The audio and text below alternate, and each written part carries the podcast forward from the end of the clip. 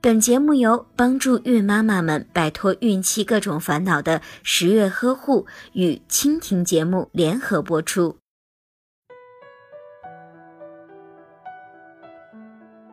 大姨妈是每个女孩子进入青春期的标志。女孩子的一生当中，大姨妈平均会来四百多次，每月一次，大概三十多年。如果以每次来五天计算，大姨妈存在的日子总共有两千天，也就是相当于六年的时长。这么长的时间，如果能和大姨妈愉快的玩耍，那就太好不过了。但是如果每次大姨妈来你都会痛不欲生的话，那可真的是噩梦一场。据统计，我国有近三分之一的女性在受着大姨妈的折磨。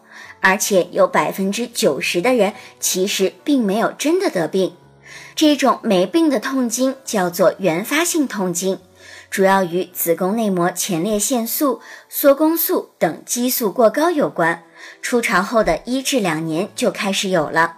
也有人说什么痛经、月经失调、乳房胀痛、内分泌紊乱，生个孩子啊，这些通通都好了。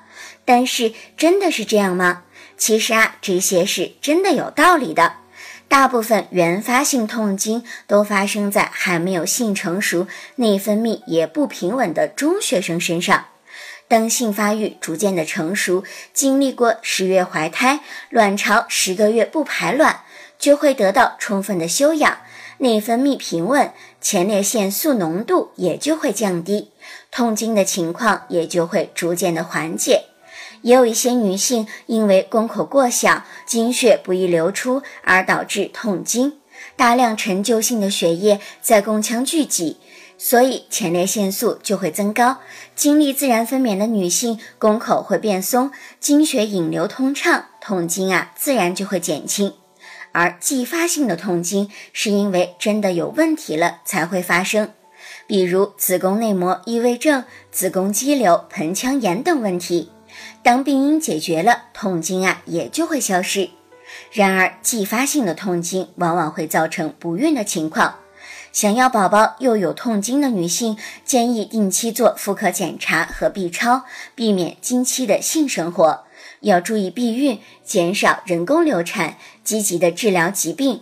等到病因去除的时候，痛经啊就会自然的消失。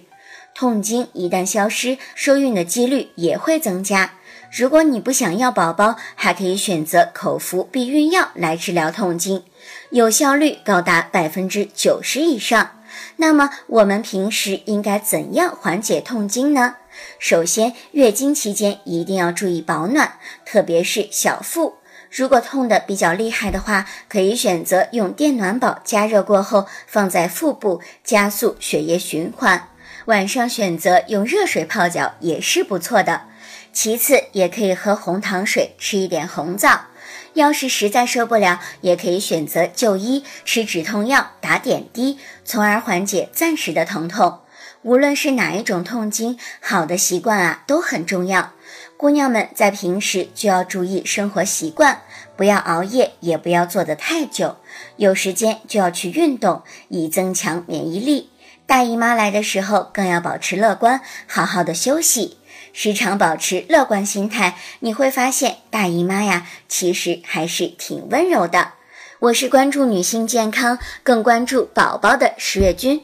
想要了解更多靠谱的育婴知识，欢迎关注十月呵护微信公众账号。